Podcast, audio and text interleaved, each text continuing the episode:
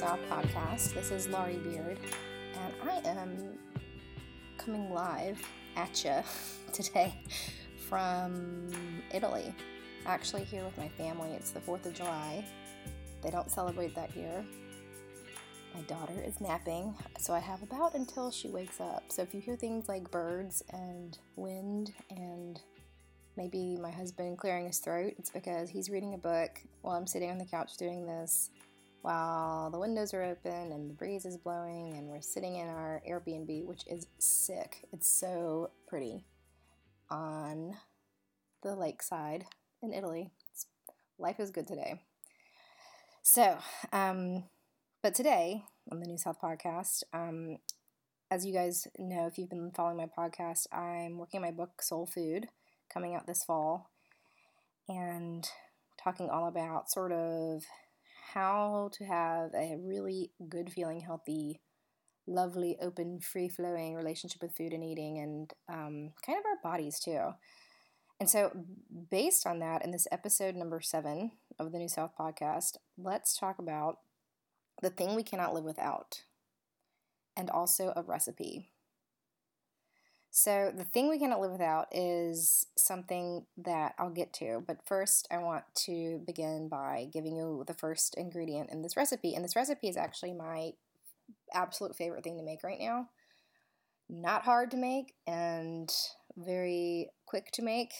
Um, and it's my favorite smoothie recipe. Doesn't have a name, it's just my favorite smoothie recipe. And anyone who knows me knows that I make a lot of smoothies and juices.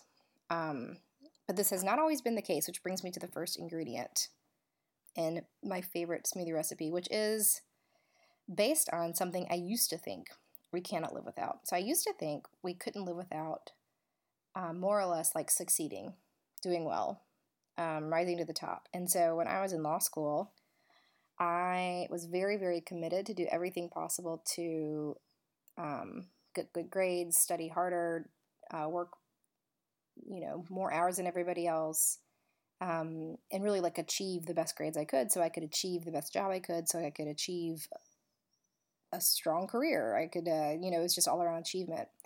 And doing you know having this idea of um, success is very um, quantifiable.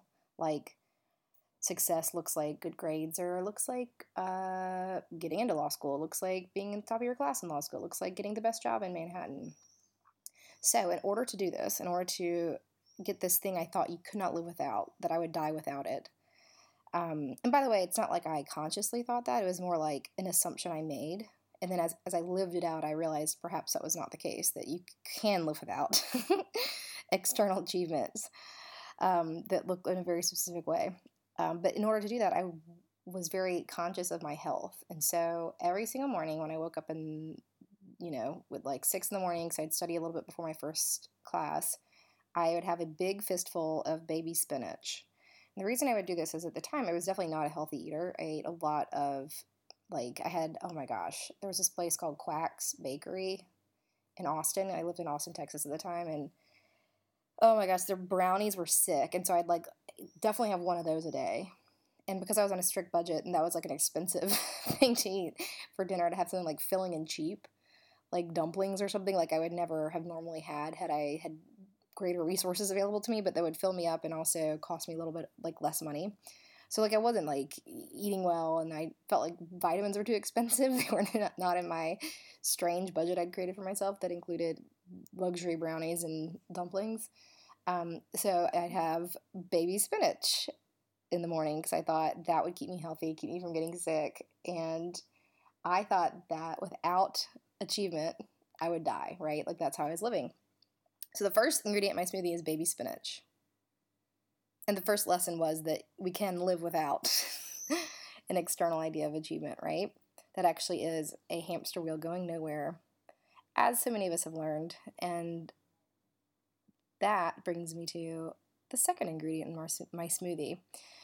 Um, so I found when I um, began my like first very intense job that uh, you know being at your desk all day and never being outside in the sun and never having exposure to some of like the natural world um, was really depleting. Like I just my energy levels really really suffered, and I felt really weak. And for me, um, I could not live with weakness. I felt like I needed just to kind of flip that coin of weakness. I felt like I had to live. I could, could not live without feeling powerful, right? Like if, if we say that's pro- one of the opposites of weakness, strength or power.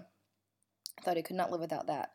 Um, so I started looking into superfoods. And so one of the foods that was always available at the market across from my office, which is um, really, really pretty market in Grand Central Terminal. My our offices were um, an entire city block of a building filled with lawyers at my firm, and we had Grand Central Terminal, which is you know beautiful architecture, lovely painting of like um, sort of like the heavens at the very very top of it, and it's it's very towering ceilings. And this market had like Penzeys spices and all kinds of very high quality foods. And the thing that they always had that I knew would um, sort of help keep me feeling like powerful and strong physically were blueberries. So probably twice a week I'd go get a pint of blueberries, write my name on it, put it in the fridge. and before I ever went out to lunch, we usually would go get sandwiches or something like, you know, non extraordinary. I would eat blueberries because I thought I could not live without this feeling of powerfulness, this feeling of strength in my body. Um, that, of course, ended up not being true because I uh, worked like so many people that have um, had very demanding jobs. I worked myself into, I kind of fractured my foot at one point because I was wearing, you know, walking to work and wearing unsupportive shoes. I um, got like an infection in one of my internal organs. Like, you know, I could live without it, right? Like, I could live without um, feeling physically healthy. I worked myself out of that. So, blueberries go in my favorite smoothie recipe.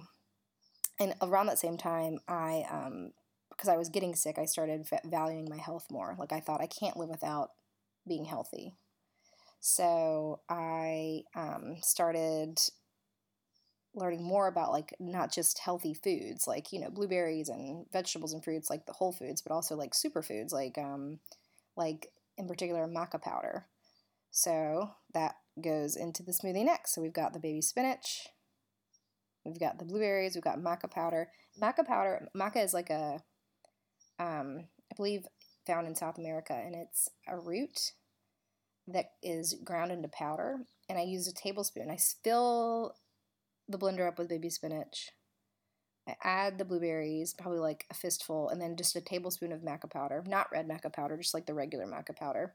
I think the brand, I'm trying to remember the brand that I like. I think it's called Superfood. Um, and that brings me to our next ingredient. So, um, one thing I found once I finally left my time at my law firm and began this next phase of my career, which involved writing and teaching and working with people on a more meaningful level and working for myself, was that um, I was also getting older. I mean, at that point, I was over 30. And I felt like the same person I'd always been, but I looked, I would see pictures of myself from when I was younger. And noticed that I'm definitely not, you know, 18 anymore. that was 12 years ago. And um, I felt like I could not live without um, kind of a youthful beauty, you know, beauty, beauty in the sense of um, youthfulness. So I felt like I could not live without this youthful beauty. And so I started um, including things in my diet that were like, uh, really helped with cell turnover, helped with healthy hair, helped with bright skin, and um, one of the things I was introduced to from my all my googling and reading of books and whatnot was um, hemp seeds. Hemp seeds are like delicious, first of all, but also um, I put maybe like two or three tablespoons in my favorite smoothie. Um, and of course, that's not true, right? I mean, we all, I don't know if we all feel this way, but I've found as um, I continue to kind of try to live a conscious life and work with people in a way that's meaningful for me and also not be super attached to how everything looks that um, beauty really truly comes from within and that it's so much more of an inner light that glows outwardly right than shiny hair and uh, looking like you're 18 when you're you know 42 or however old we we you happen to be. I'm um, finding more and more that as I like embrace the joy of being a parent and the joy of being um, where I am and all the blessings in my life, the more beautiful I feel and less I care, right? Like if I actually look one way or another. Um, so we can live without that. We can live without youthful beauty. And then the last thing that goes in the smoothie, and just to review, it's like two tablespoons of hemp seeds, um, handful of blueberries, um, baby spinach, fill it all the way up. Oh, wait, I forgot something. Okay, last kind of mini story before we finish our smoothie recipe and get to the one thing we actually really cannot live without, which is coming. Um, when I became a mom a few years ago, um, I began looking more uh, with more scrutiny at just the things we put in our bodies on a regular basis in terms of uh, toxicity, like what's hidden in this this bag of pretzels, like what's really the ingredients, right? Like, I, yeah, I know it's like a pretzel, but what what are the things that I can't pronounce that are on the bag? And you know, I would um, give my baby water, and I just would pour it out of the tap, and I'm like, what's really in the, the tap water in Atlanta, Georgia? And as I started researching, I found that actually um, one of the most effective ways to reduce sort of the things we don't really need in our bodies that exist in our bodies is through filtering water. So I ordered a water filter and installed it, and I felt like I could not live without my child being healthy and strong well being. Like I would read these stories about um, someone had, you know, got a vaccine or drank tap water or just something that was very routine for um, the circles I frequent, and the child then had like a, you know, seizures or um, some other kind of like permanent malady from just a very basic thing, and I felt like I had I couldn't live without my a healthy daughter. Um, and then, you know, of course, all kids get sick. It's part of how we become strong. Of course, she got sick. Of course, there were, there were issues where I was like, oh my gosh, is there something really wrong with Amelie? And the end of the day, I, I could live, you know, I can function. It's, it's heartbreaking and terrifying when your child is really sick and you are still alive. Um, that is something you can live without. Um, so put filtered water in your smoothie, like halfway up. So I'd say about two cups. And finally, the last ingredient in the smoothie is a banana without any lesson attached because sometimes you just need a banana. So you chop it up, put it in the smoothie, and press blend. My husband's laughing at that. Um, and then you have the smoothie that is so delicious. And that brings us to the point of this entire podcast what thing you really, really cannot live without. And the thing you really, really cannot live without, that like you're either living with this or you're dying without it, is something that um, I see so few people put a priority on. But then when you start noticing the people that are really thriving and vibrant and succeeding and full of light and joy and fulfillment, this is the one thing they all possess. And it's simply just like the physical joy of making things that we love.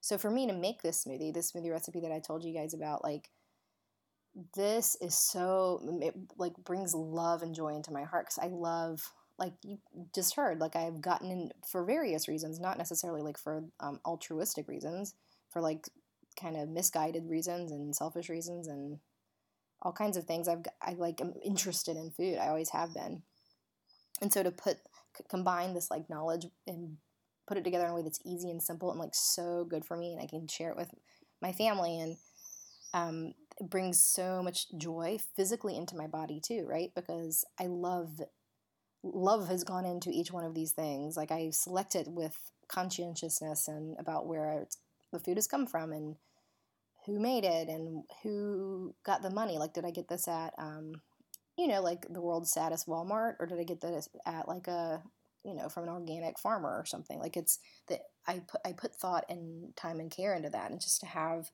something come together in this way brings me my feels good in my body and physically feels good and it brings joy into my heart and we just we cannot live. We are dying if we are not looking for the next sort of like physical experience of creating and joy. Um, yeah, and just a side note, like I think it's um, one of the saddest things I see with people who have struggled with um, any weight issues or like obsessing over weight or food or um, eating problems is that they think like they need to they're supposed to like quote eat healthily. So you can say like oh yeah you you know for you this is great because you're making something healthy and it feels good because it's healthy. But like did you not hear about the brownie story? The, the thing that used to give, give me so much joy in terms of food used to be like a delicious sugar filled chocolate filled butter filled brownie and it really brought me joy right? So it doesn't need to be something that someone told you is healthy for your body to enjoy it.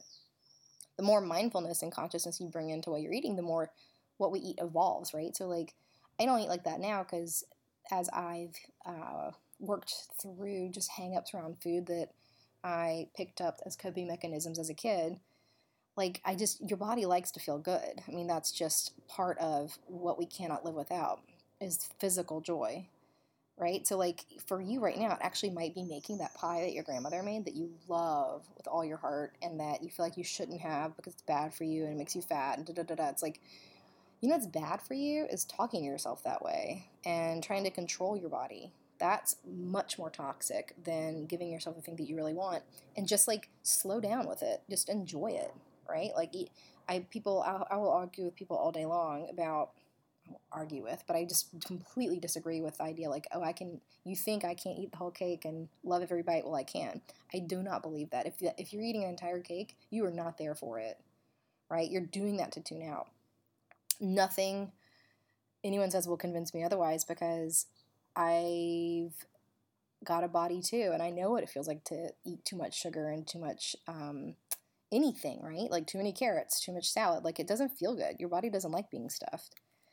So it doesn't have to be a healthy thing to have this like physical joy through food. It doesn't even have to be food, right? Creating can be writing a story. Creating can be making the deal at work that you love. Creating and experiencing that physical joy can be jumping in an ice cold lake in Italy with your family.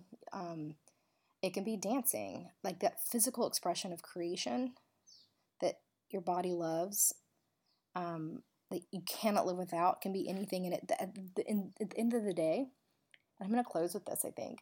It's always changing, right? So, like, I, to- I took you through all these things that um, may or may not have brought me joy. All these ingredients may or may not have brought me joy at the time.